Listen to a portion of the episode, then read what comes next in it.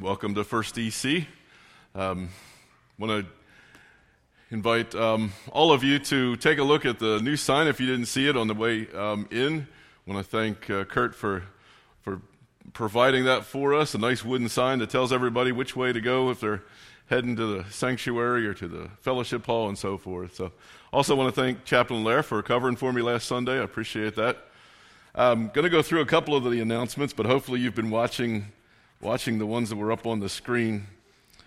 Want to make sure that you do see that we are going to get started with our Bible studies Sunday evenings starting October 2nd.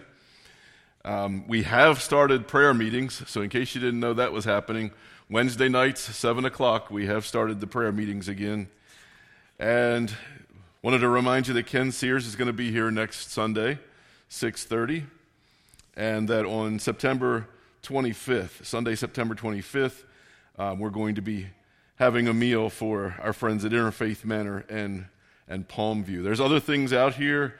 Um, there's probably lots of other things going on as well, but please just kind of stay in, stay in touch with everyone, stay in tune. Um, is there anything else that anybody needs to share that people should know about at the moment? Okay, well, then I'll invite you to. Um, to prepare your heart for worship. Let's pray. Well, good morning, Heavenly Father. Thank you for, for giving us this new day, this opportunity to, to serve you, to worship you as individuals, but especially this day where we can all come together and serve you as this family, this family that you call the church. Father, I pray that everything that we do here this morning everything we sing, we say, we do would be pleasing and honorable to you, Lord. And I pray it in Jesus' name. Amen. Our call to worship this morning, I'm going to invite you. There's a black book in front of you in the pew. It's called the Bible. I'm going to invite you to pull that out and turn to Psalm 136. We have an interactive call to worship this morning. Your part's very easy and it's repetitive. So I think, I think you can probably handle it. We're going to be singing in just a minute about God's faithfulness and how his, his love just endures forever. And that's, that's what I'm going to have you, I'm going to have you read that part. You can see that it was actually written basically to be a kind of a responsive type of call to worship. So Psalm 136, and we're just going to read down through verses 1 through 9. And I'll, I'll read the first part, and I'll ask you to, with, with feeling, read the part that says, His love endures forever. All right, so let's begin our worship service this morning with Give thanks to the Lord, for he is good. Give thanks to the God of gods. Give thanks to the Lord of lords. To him who alone does great wonders who by his understanding made the heavens, who spread out the earth upon the waters, who made the great lights, the sun to govern the day, the moon and stars to govern the night. So, what's the point? His love endures forever. Let's sing about that. I invite you to stand and sing along with the praise band.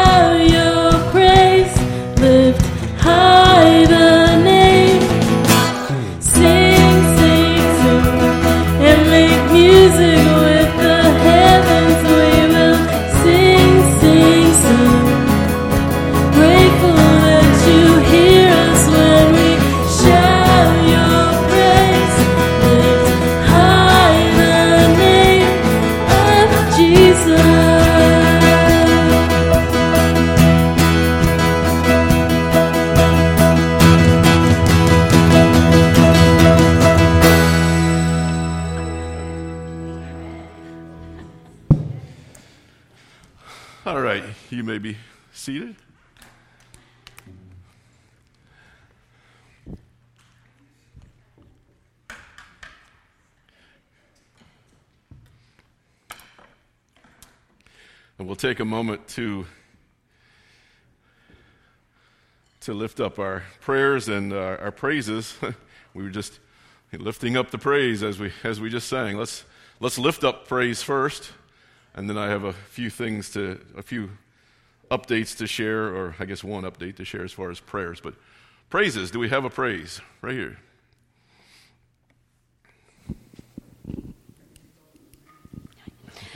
I just want to praise for the praise band because it is just so. I mean, I'm thankful for everybody that goes up there, but Aaron, Nick, Adam, awesome. Thank you. Then back.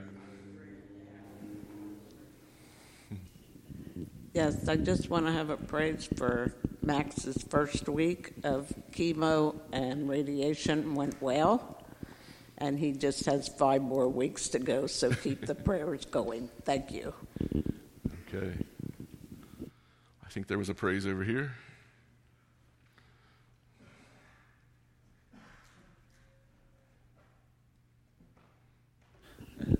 Ginny, you stole my thunder, but that's that's okay. I do have a request uh, for Cassidy. She was diagnosed a few days ago with a, a UTI, and they think it may be moving into her kidneys. She was complaining of some kidney pain yesterday. They did have her in the ER for some blood work and tests, but um, don't know anything yet. But just keep her in her prayers. Okay. Okay, we, yeah, we also want to um, pray for Marlene Groff. Um, I got a text this morning that she's she's in the ER this morning. She she was um, suffering. It sounds like from AFib about two o'clock in the morning. She called the ambulance at six. So as soon as as soon as the service is over, I'm going to run down to, to visit with her. I don't know any more than that. I just know that she's in the ER in uh, a, a Good Sam. So once I have a chance to visit, I'll pass the information along to Ginny, and she can get it out on the on the prayer chain. Then, so we had another one back there. Prayers for my father-in-law Don, who's back in the hospital for his third battle with C. diff. It's a nasty, nasty disease. Prayers for him, please. Okay. Any other prayer requests? Oh, up top here. Two things. Um, one for me personally, my grandmother, thankfully, is mostly recovered from COVID, but unfortunately now has come down with shingles. So um, she's in isolation again and in a lot of pain. So just prayers for my grandmother that she gets over this hump. Um, and then also on Zoom from Jim, he has another job interview on Tuesday, and he requests prayer that it goes well. okay.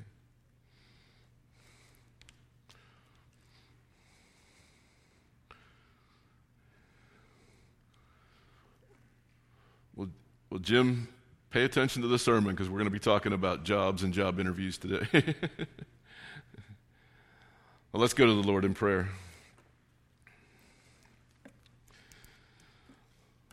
Well, Father, we thank you for the beauty that you do provide for us. We thank you for all those praises that were lifted. We thank you that you are able to give um, give people the ability to do so many different things and can serve in so many different ways for the for your church. We uh, yes, we just we just thank all those who who help us out in the in the morning Sunday mornings with these uh, with these services. We thank you for the the young the young ones that are that you have given so much talent to and that they're using it in such a wonderful way.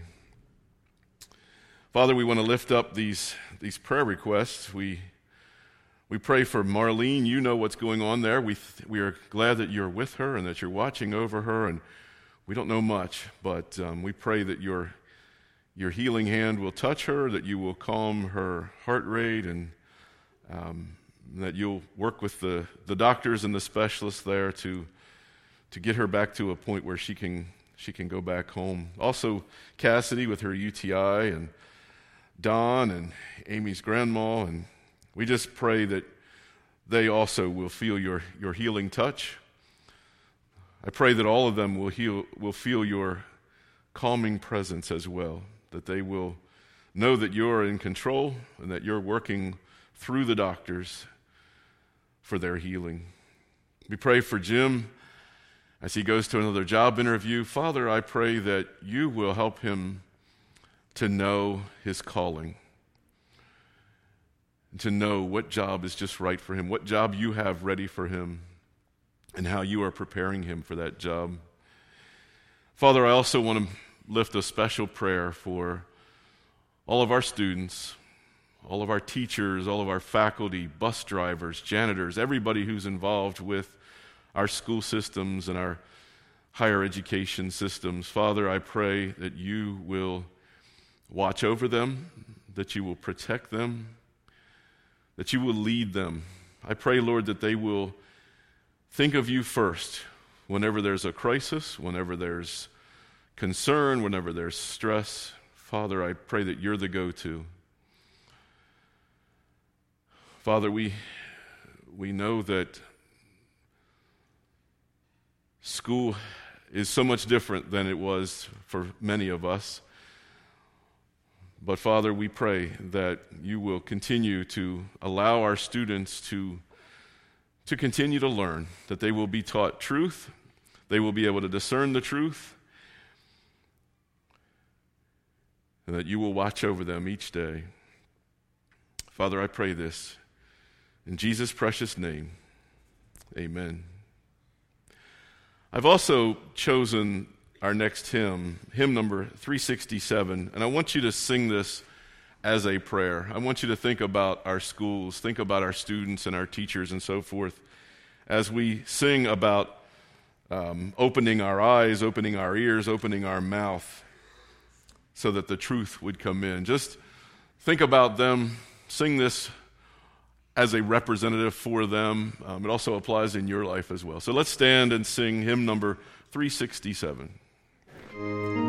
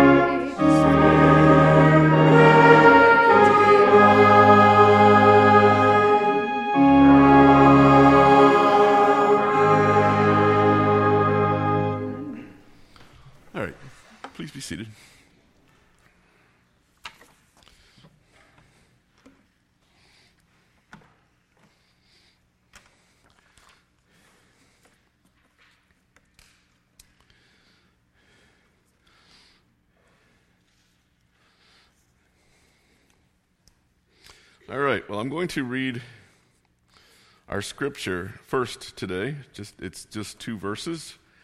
I'm reading from Psalm 127, verses 1 and 2. It says, Unless the Lord builds the house, the builders labor in vain. Unless the Lord watches over the city, the guards stand watch in vain. In vain you rise early and stay up late, toiling for food to eat, for he grants sleep to those he loves. There's also a translation on that very last verse where it says, For while they sleep, he provides for those he loves. And I've chosen this particular scripture text because, of course, today is Labor Day weekend or Labor Day Sunday. Tomorrow is Labor Day. And today we're going to focus our attention on labor. It's kind of ironic that on Labor Day we pay tribute to the contributions and the achievements of American laborers by not laboring. So maybe it should be unlabor day or no labor day, but whatever. We anyway, it's a day that kind of symbolizes the end of summer. Women put their white clothes away, right? No white after Labor Day. No, that's not true anymore. Okay.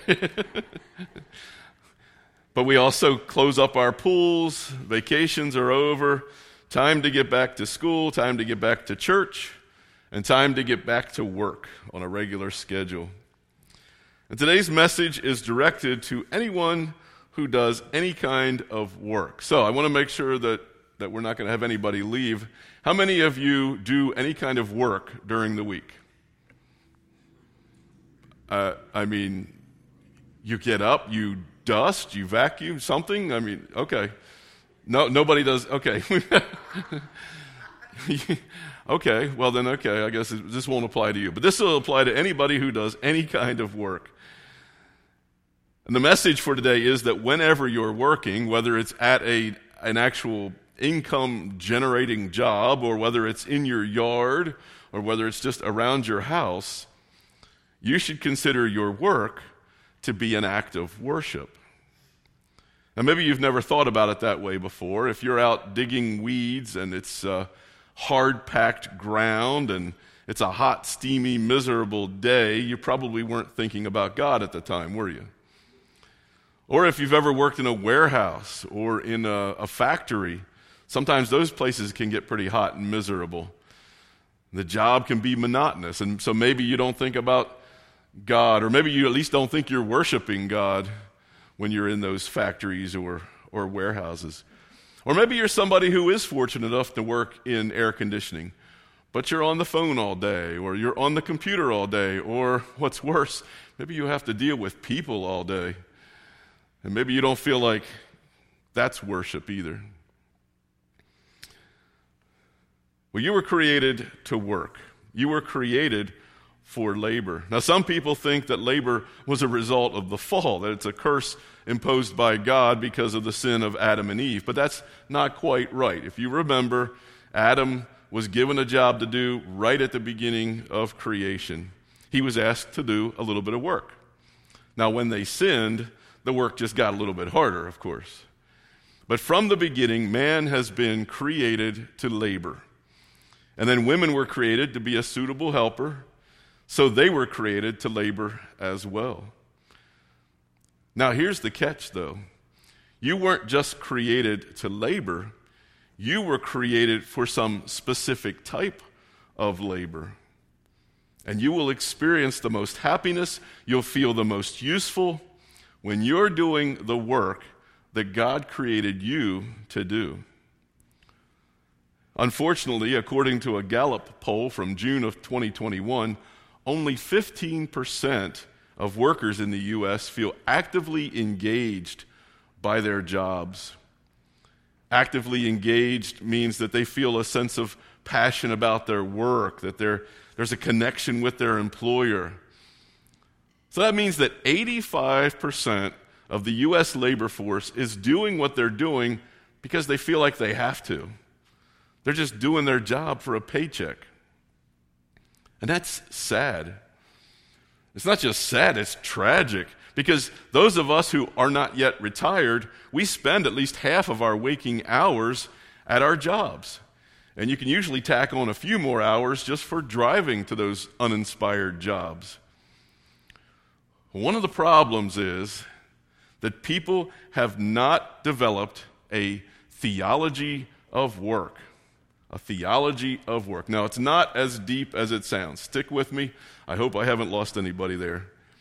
You might question me. You might say, I got to be kidding. Your job is so bad, it's so miserable, that there can't be any theology involved with it. Well, I'm telling you that there is.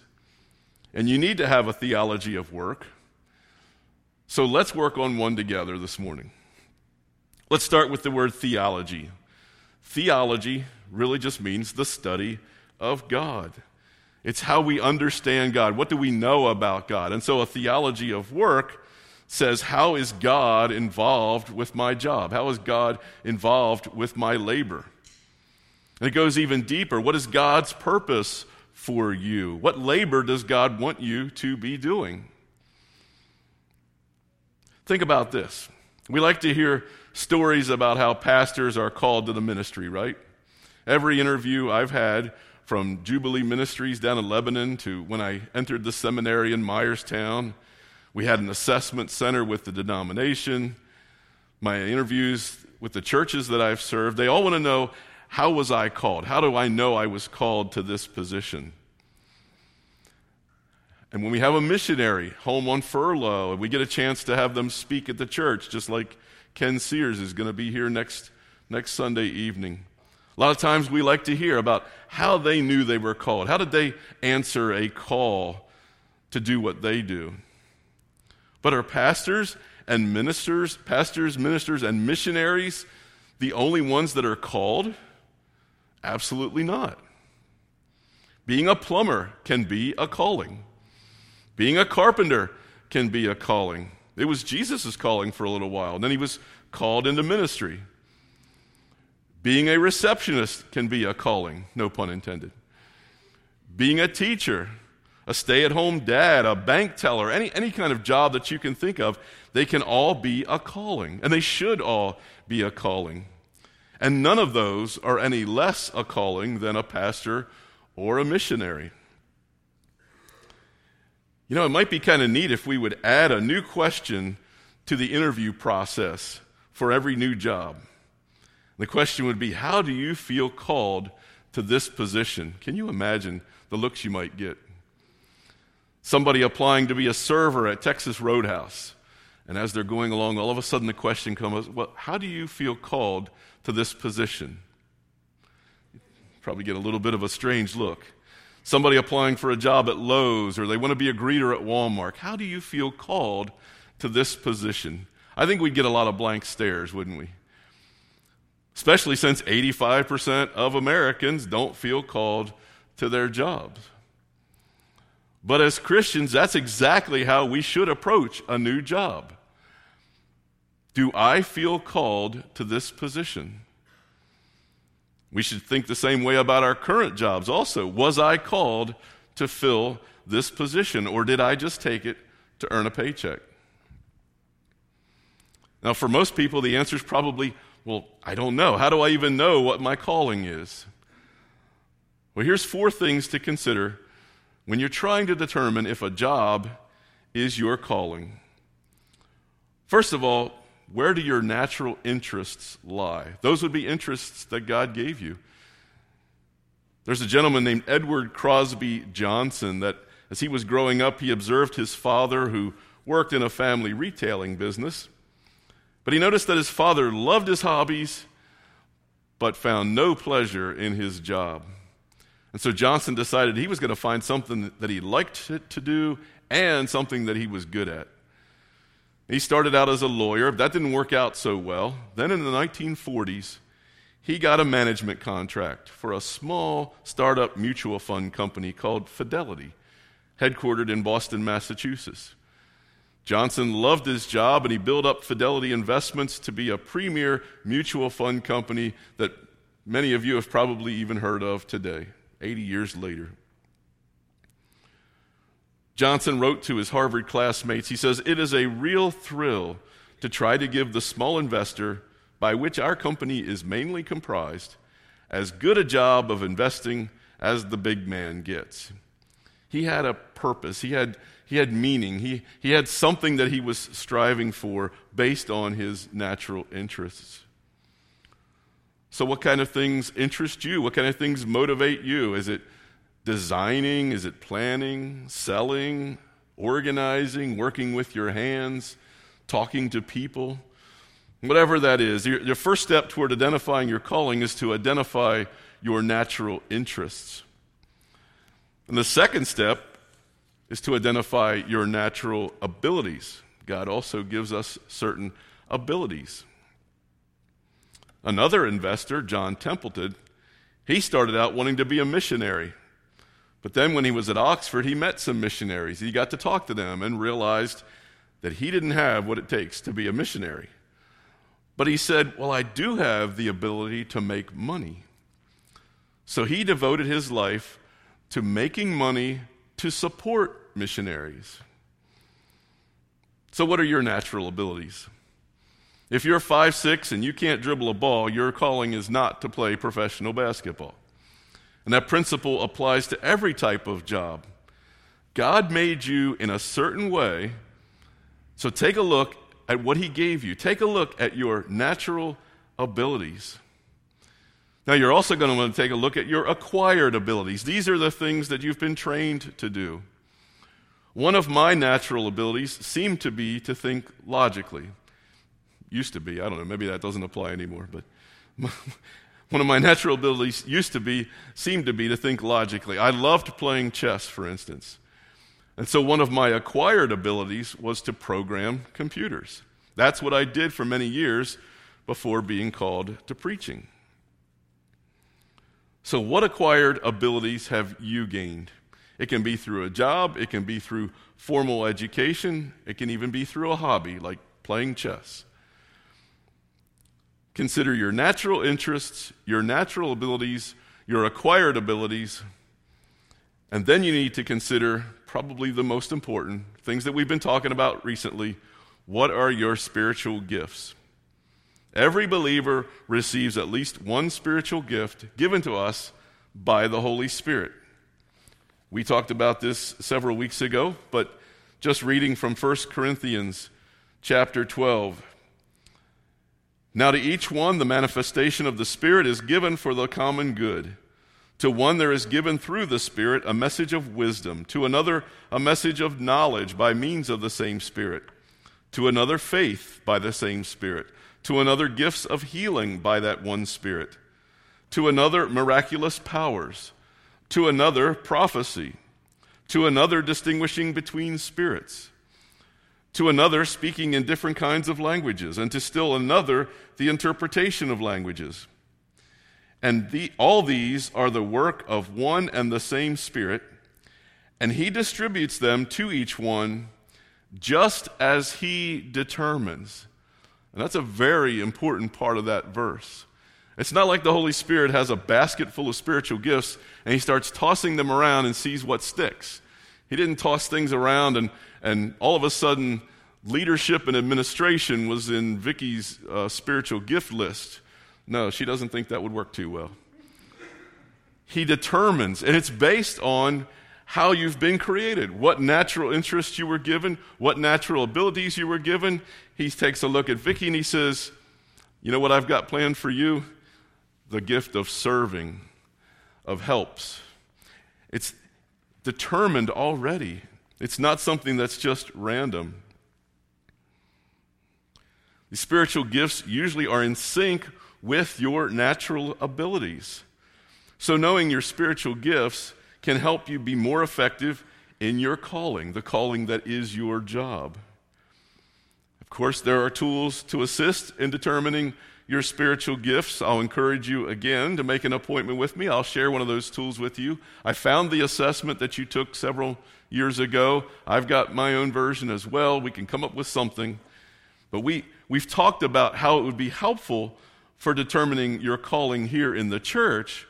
But now here's another reason it can also be helpful for determining your calling to a new job. It's very important that you take the time to identify your spiritual gifts.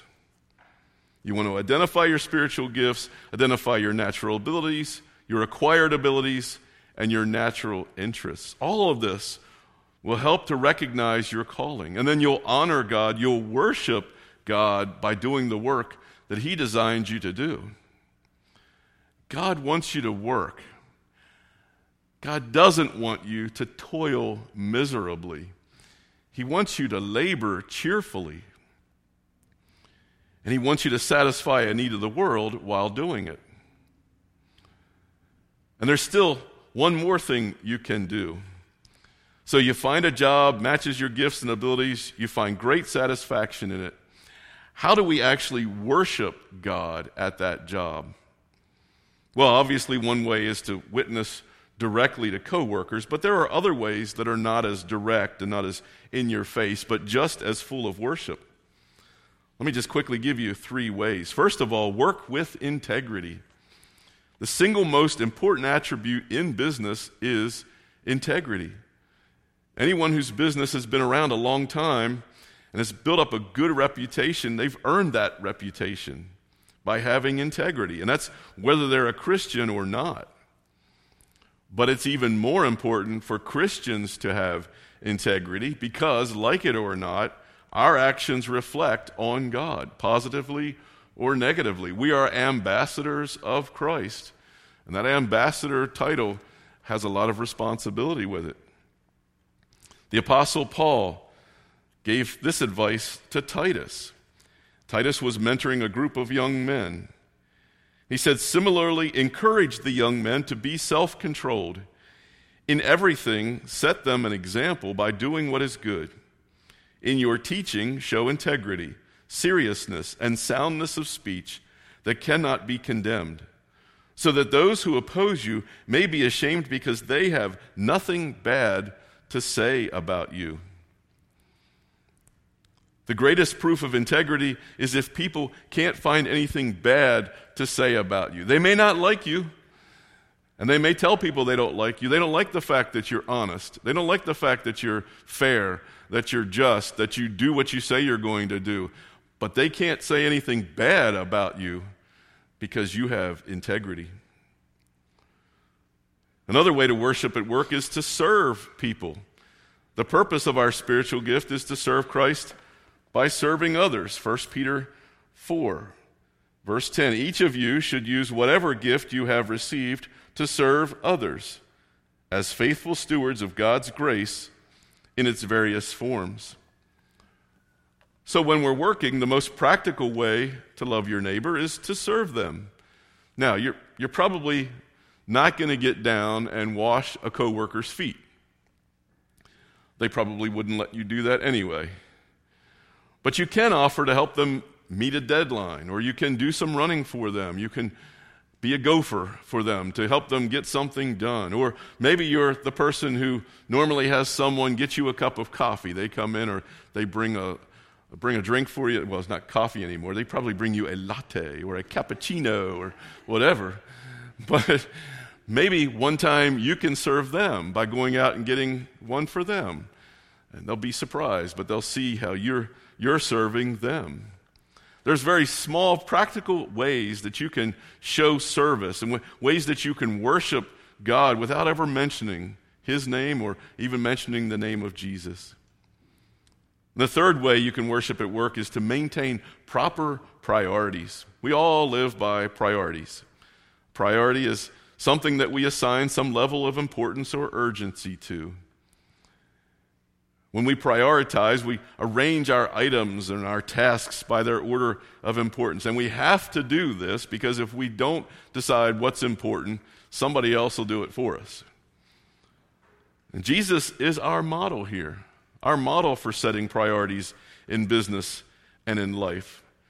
Jesus was very popular. Whenever he would come to town, he was a rock star. Everybody wanted to see him. And sometimes he was so overwhelmed by people that he didn't even get a chance to eat. They wouldn't even let him pray in peace. So Jesus had to set his priorities. In Luke chapter 4, we read about how at daybreak Jesus went out to a solitary place. He went to a place to be alone. But the people were looking for him, and when they came to where he was, they tried to keep him from leaving them. But he said, I must proclaim the good news of the kingdom of God to the other towns also, because that is why I was sent. And he kept on preaching in the synagogues of Judea. Jesus had the opportunity to stay where he was. He, he had an easy assignment. They were looking for him.